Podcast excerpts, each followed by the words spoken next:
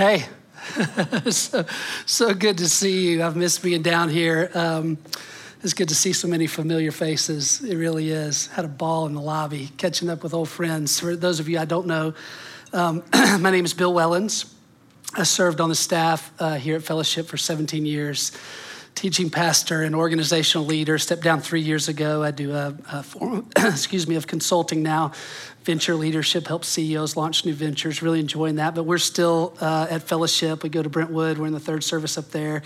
My kids are connected up there, so we've stayed at Brentwood, and um, it's been a great joy. Now I'm like you, like I, I get to sit in the audience and, and uh, worship and, and um, enjoy the teaching of God's word with you. And I've been mindful of this, really grateful for this as I've thought about um, teaching uh, this weekend down here. And it's just this I've thought about how grateful I am for the leadership that I now sit under, like you. You know, I've, I've had the opportunity over the last, I guess, 20 years now to be at a number of different churches, get to know a number of different church leaders, really all over the nation, actually. And, and honestly, what we have here, it's rare. And it's rare in this way it's a unique combination of of genuine care for the body, okay, authenticity, that's rare, um, a passion for the gospel and, and the teaching of God's word. Like God's word is primary. And that combination, it just is not very many places out there. And I wish it were, but it's just not. And so I was thinking about it, I was just thinking about, God, what a privilege it is to be under Rob and Lloyd's teaching, the worship leadership that we have, the pastors that some of you know. And uh, I'm just grateful this morning. You know, there's no perfect church. There absolutely is no perfect church. And there's stuff that we got to swallow that we don't like. That's true. But this is a good one. It's a really good one. And uh, I'm grateful. I'm grateful to get to, to be here with you uh, this morning in this role as well. Um, here's what I, want you to know. We're going to uh, conclude this morning uh, the book of Psalms. We've been in it for eight weeks this summer. Uh, Psalms for the whole heart. Rob Sweet kicked off eight weeks ago. Psalm chapter one will be in Psalm 86, which we'll turn to in just a few minutes uh, today. And, you know, the Psalms, and we've talked about this, Psalms are songs that the ancient Hebrews used to sing. They would sing them on their way to Jerusalem, they would sing them as a part of their worship. So they're songs, but they were actually originally prayers. And uh, this is a prayer of David. And they were originally prayers. And I loved what Rob said the very first week. It stuck with me. He said, you know, Psalms are prayers that we don't know how to pray. I think that's actually true, really true. It's especially true in Psalm 86. This, this is a psalm where David is teaching me, us, how to pray in a little different way. I think that's true. One of the things that's funny about Psalm 86 is Lloyd called me back in the spring and said, Hey, will you teach this summer? And I said, Sure. And he said, Pick a psalm and uh, be part of the series. And I said, Great. So I'm flipping through the Psalms and I get to Psalm 86 and I'm like, man, this is a great psalm. You know, I wish I'd spent more time in this psalm. So I'll get to, you know, I'll, I'll teach it. Well, here's what's funny about that is I realized just this last week I was um, I was flipping back through some old files looking for something else, and I found a file that, file that said Psalm 86, and I was like, oh, what is this? I pull out Psalm 86. It's a message and it's the one that I gave, the last one I gave at fellowship three years ago. And I was like, no wonder I like this psalm. This is pretty good. And that message must have been awesome because I really remember it. I'm sure everybody else does.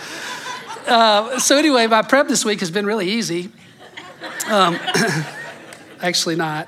That's not true. I'm going to teach it differently today. I really am, very differently, actually. And I'm going to do it for two reasons. One is because I'm different today, three years later. I am. You know, God's grown me in ways, and I've struggled in ways, and I'm just different. And it's not like what I taught was wrong. I don't believe that at all. It's just, you know, I teach the same truth a little different way. And then, second is because I don't think we could ever mind the depth of the Psalms. The richness of the depth of the Psalms is just, it's incredible. So we're going to look at it a little different way. I think it'll be good. I know it'll be good for me. I think it'll be good for your soul as well. And as we do, here's what we're going to find. We're going to find that David's prayer has the power to take a divided heart and make it whole. That in prayer, David's prayer has the power to take a divided, separated, disintegrated heart and make it whole in personal interaction with God. Now, when I say that, you go, oh, yeah, wholehearted life in Christ, that's what we're all about. We've talked about that as our mission. Um, uh, Eric was just up here talking about wholehearted life and what our process is and, and that sort of thing. So that's, that's really who we are as a church, helping others, helping ourselves find wholehearted life in Jesus Christ. But I want to remind us of this, and we've heard it before, but you know, the heart in the scripture is, is actually not what you would immediately think. It's not the organ that beats inside your chest, the heart actually is our whole life. That's what they mean when they say heart. It's everything about us. We've defined it this way, it's because of the way the scripture defines it. Our heart actually contains our thoughts, emotions, desires, and choices. That is the whole heart. And what happened with our hearts in Genesis chapter 1, when God created humanity, we were made with whole hearts. But our hearts were divided when humanity chose to sin. Of course, sin, just another word for rebelling against God, believing that we can do it better than God, not wanting to follow God. That's sin. So when we rebelled against God, our hearts were broken. And as a result, our relationships were broken our relationship with God, our relationship with one another, our relationships even within ourselves. Those things were, were broken. Now, here's the cool part it's God's greatest desire to take our broken, divided hearts and make them whole again. That, that's what, like sin in Christ, we'll get to that. That's what He is all about, is, is taking broken, divided hearts and making them like He originally created them to be. We're in this state, it's a problem. God's greatest desire is to make us whole. We can't fully live with a divided heart, you just can't do it. So, what I'm suggesting this morning is that this prayer, this kind of prayer, has the power to stitch together these broken pieces, to make all four of these pieces one whole heart again. You might imagine them just being stitched together one at a time by the Lord God, our King. Um, I'm going to pull up a picture of a quilt that's my mom's. So you guys pull that up if you would. There it is. Um, quilts are kind of a big deal in my mom's family, passed down from generation to generation. This is one that my great grandmother made for my mom on her wedding anniversary. So it is almost 50 years old. My parents will be married 50 years next year. And if, if I was holding it or you could see it, you would see that it's well worn, it's frayed in some places, that it's um, it's faded some by the sun. This is a, a well loved quilt. And uh, of course, been in my home since before, my childhood home, since before I was born. And uh, this is called a patchwork quilt, meaning that it was patches that were sewed together and then fitted together to make the whole. So if you look at it there for a minute, like the blue star in the middle, that's a piece of fabric that was sewed on the white piece of fabric underneath it that was sewed on the red piece of fabric. You can kind of see where the red fabric is stitched together, probably easiest to see there at the bottom. But those were created individually first, so stitched together as an individual part, and then stitched together to make the whole quilt. And of course, when the quilt is all stitched together, it's something very different than it is as individual parts, right? So uh, a piece, that hexagon shape piece, the star in the middle, that, that wouldn't cover us, right? Doesn't provide us comfort or warmth, but when stitched together, the whole quilt is, is something different. It changes in its nature, and it's something that, of course, my family for years has enjoyed. Well, that's exactly what God wants to do with our hearts. He wants to take those pieces and make something new. We talk about the power of prayer often, but typically when we talk about the power of prayer, talk about the power of prayer to change circumstances, change some aspect of our lives, to provide for someone or for ourselves, to uh, care for someone who's in pain or sick or um, whatever it might be, a, a, leadership position at work, whatever it might be. And, and those things are very important. They really are. It's, a, it's like I'm going to couple this with what I'm about to say. Those things can change by the power of prayer. But in this prayer, David teaches us something significantly different. This psalm demonstrates the power of prayer to to change us, not just our circumstances, but to change us, to transform who we are in Christ. This kind of prayer helps us to know the joy that only comes when we are found by Him and when we are one, united with God. So I want you to take out your Bible and I want us to see it. I want us to look at what David teaches us about prayer. And it's Psalm 86. And before I read it, while you're turning there, I'll give a little bit of context. This is David. He is um, being chased by his enemy. His, his enemies want him dead. They're actually pursuing him for his life. We know from the prayer, and you'll see this in, in just a moment, that they, these guys are ruthless men, it says. They are godless men. We don't know why they're chasing him. We don't know why they want to take his, his life. What we do know is that David is suffering under the burden of this reality and he's crying out to God for deliverance from his enemies. So follow along with me as I read, beginning in verse 1 of chapter 86. Prayer of David. Incline your ear, O Lord, and answer me, for I am poor and needy. Preserve my life, for I am godly. Save your servant, who trusts in you. You are my God. Be gracious to me, O Lord, for to you do I cry all the day. Gladden the soul of your servant, for to you, O Lord, do I lift up my soul. For you, O Lord, are good and forgiving, abounding in steadfast love to all who call upon you. Give ear, O Lord, to my prayer. Listen to my plea for grace. In the day of my trouble, I call on you, for you answer me. There is none like you among the gods, O Lord, nor are there any works like yours. All the nations you have made shall come and worship before you, O Lord, and shall glorify your name. For you are great and do wondrous things. You alone are God. Teach me your way, O Lord, that I may walk in truth. Unite my heart to fear your name. I give thanks to you, O Lord my God, with my whole heart, and I will glorify your name forever. For great is your steadfast love toward me.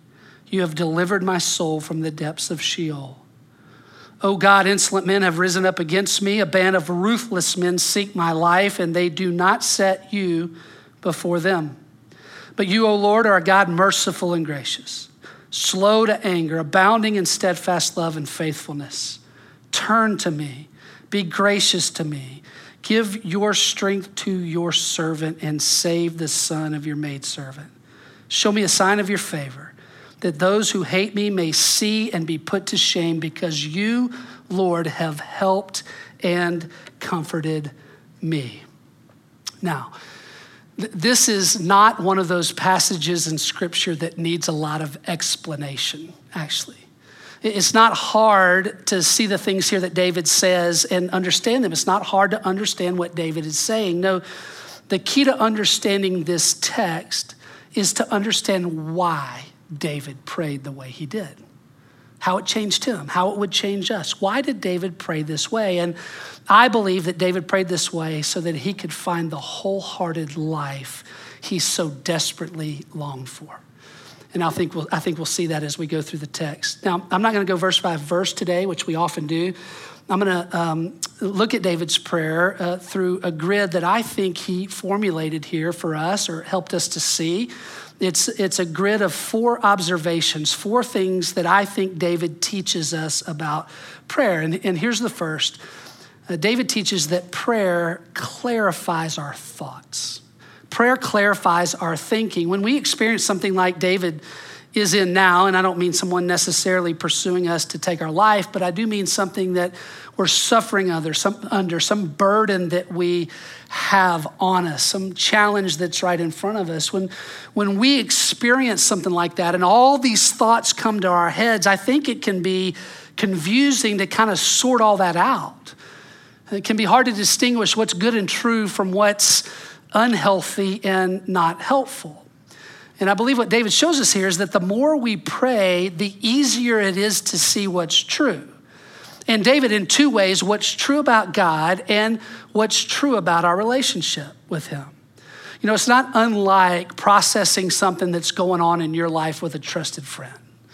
It's not unlike, unlike that. We sit down, we just start spilling our guts, right? We're venting, we're putting it all on the table, the friend's listening, maybe asking a question along the way. And, and it's like in that verbal processing, so often, it's not always the true, but I would say most of the time, in that processing verbally, we begin to see things clearer. Okay, well, what the issue really is. I see that a little clearer now. What I'm, how I'm acting in it, I, I see a little bit clearer how I'm engaging whatever that issue might be. Well, David's an expert at this. And he starts by naming what's true of God. Now, we've seen this before, we've talked about it before, but our hearts cannot be made whole unless we begin with the truth of who God is. Okay? We can't be made whole without beginning with truth, right? No way to go through any sort of process of being transformed more and more into God's image without beginning with the truth about who He is and the truth about who we are in Him. See, when God makes himself known to us through his word, we are transformed this way. We're transformed by replacing the lies that we believe with the truth he reveals. So we begin with what's true about God. Listen what David says about God. Verse 5 You are good and forgiving. Verse 8 There's none like you. There are no works like yours. Verse 9, you have made all the nations and all will worship you. Verse 10, you are great.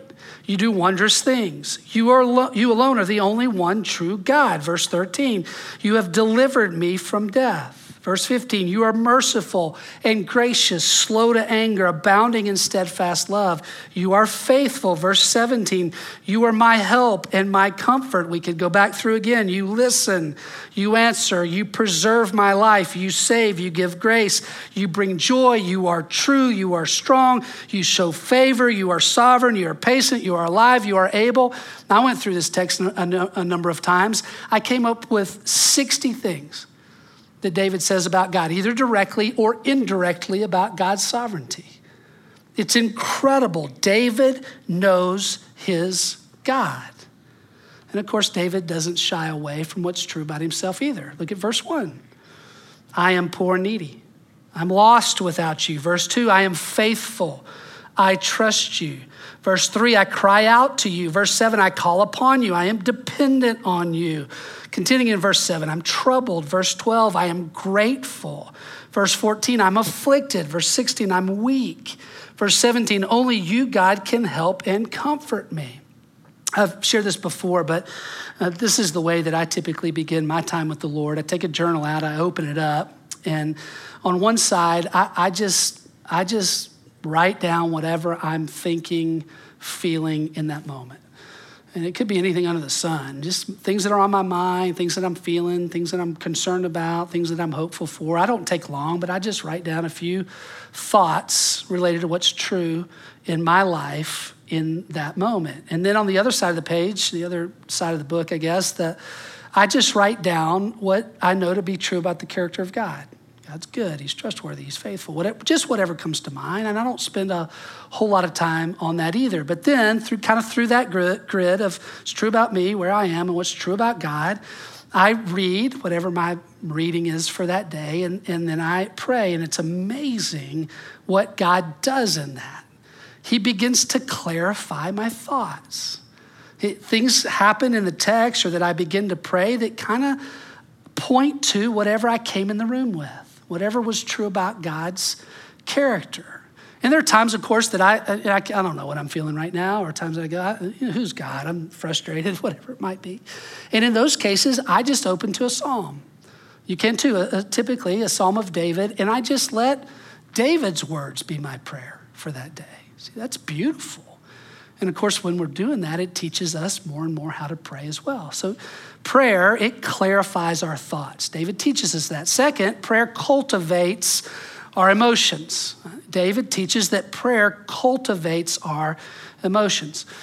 You see, prayer is not just an engagement of the mind, it takes us below the line. And it's not hard to hear the emotion in David's voice. And, and in fact, I'll just ask you this right now. You've heard it read, you've heard me talk for just a few minutes, uh, just right where we all are right now with, with all that you know at this point.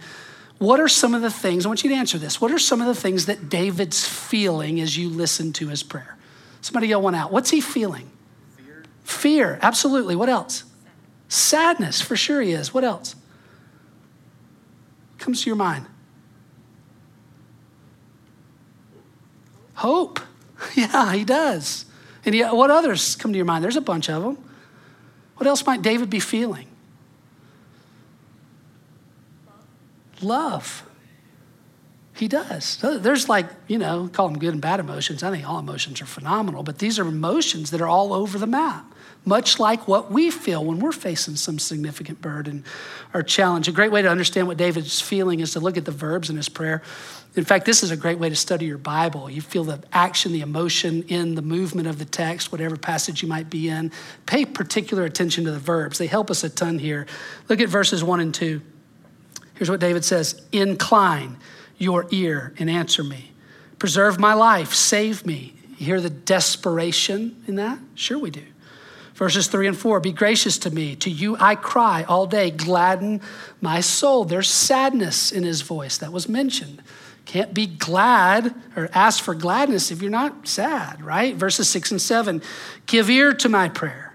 Listen to my plea. In the day of trouble, I will call on you. He is distressed. It's all over him. And of course, this was mentioned too. There's hope in his voice. Verses 8 through 10.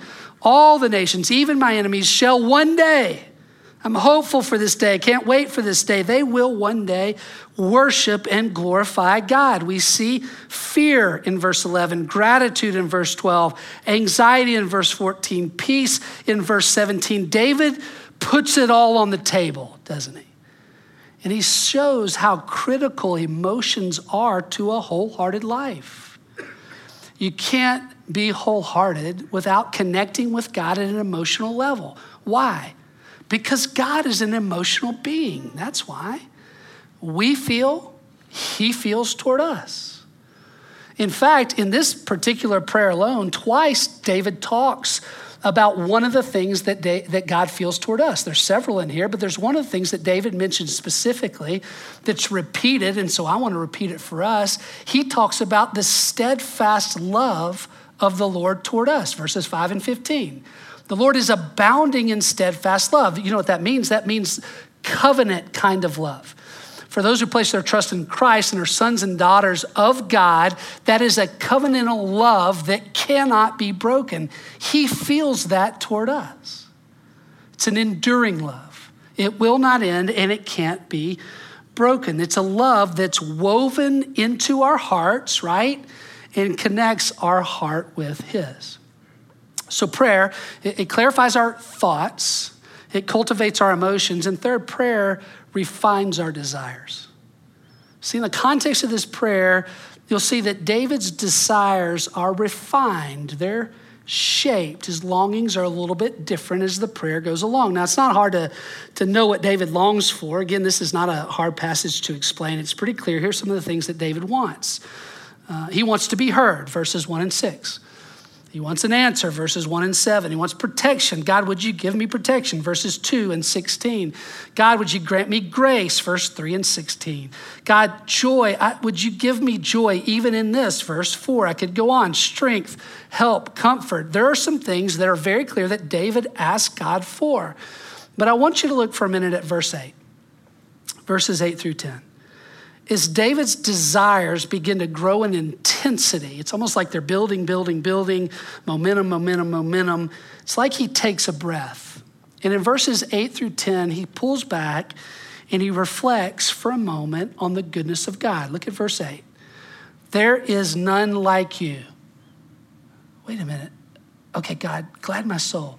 Preserve my life. Incline your ear. Protect me. Pause. There is none like you among the gods, O Lord, nor are there any works like yours. All the nations you have made shall come and worship before you. O Lord, they will glorify your name. Verse 10 For you are great and do wondrous things. You alone are God. And it's in this transition and then moving into verse 11 that we see David's desires begin to shape. Their, his longings begin to come something a little bit different. And his desires are aligned more and more with God's desires for him. Look at verse 11. So, okay, pause the goodness of God. Verse 11 Teach me your way, O Lord. God, would you teach me your way? That's different than deliverance from his enemy, isn't it? Circumstances, God, would you deliver me? God, would you keep me safe? Teach me your way, O Lord that I may walk in your truth. The Hebrew word for way means path. It's this case, in this context, it's God, show me your path for me, show me your will for my life. In, in the mind of the ancient Hebrew, our minds don't go here initially, but in the mind of the ancient Hebrew, they would hear way and they would go ancestors. God showed them the way to the promised land. That's where they'd go in their mind. God was a faithful God who showed his way and will do the same for us. So God showed their ancestors the way out of captivity in Egypt, the way across the Red Sea, the way through the wilderness, the way into the promised land. And so all of a sudden we're hit with this. David's not just concerned with deliverance, but he desires to walk in the way of the Lord, even if that means his enemies chasing. Even if that means long, dry spells in the wilderness. Do you see how those things are beginning to shape a little bit differently? You see, it's easy for us to desire God's answer to our prayer without desiring to follow Him in obedience to His way. I'm going to come pray, God, would you grant me this? And it's almost like I forget to follow Him in His way. It's easy for us to come to Him and ask in a time of need and forget to align ourselves to His will. Easy for us to desire a change in our circumstances without the desire to become more like Him in the process. And so David teaches us a prayer that begins to shape and refine those desires, aligning them with God's will and allowing God to stitch together another piece of our broken hearts. Okay? So God clarifies our thinking, He cultivates our emotions, He refines our desires, and finally, prayer activates our choices. You see, when we meditate on the truth, the truth about the character of God and who He is, the truth about whatever we bring to Him in that moment, when we meditate on the truth, and then we engage our emotions, kind of go below the line, so to speak, to engage our emotions, what we're feeling, what God feels toward us, then to our desires. And please hear me on this David's desires are not wrong in the beginning and then right when he makes this transition. We're just seeing God shape his desires some. It's both and. And then to our desires, Lord, I'm longing for this. Would you do this? Would you change this circumstance? Would you heal my daughter? Would you engage in a way that provides for my family in a different way? Would you do those things? And would you align my steps? That I may follow you more closely. When we engage our desires, when we work this process over and over and over again, moving through this what's sanctification theological term for life change. When god works in our hearts this way the only thing that can happen out of that is that we'll make choices tangible choices of faith. Those things will come. Those things will follow the transformation of the heart. Those things will complete the work of the heart to make it whole. And we see that again here in this prayer. So flowing out of his desires to know the way of the lord first part of verse 12 I will give thanks to you, O Lord my God. I will give thanks to you. That's faith in action. One thing I will do, regardless of my circumstances, regardless of whatever the future holds, is that I will be a person who gives thanks to you. What people will know of me, those who know me, what people will know of me is that my heart is filled with gratitude toward my God. And who among us doesn't enjoy being around someone who is grateful, right?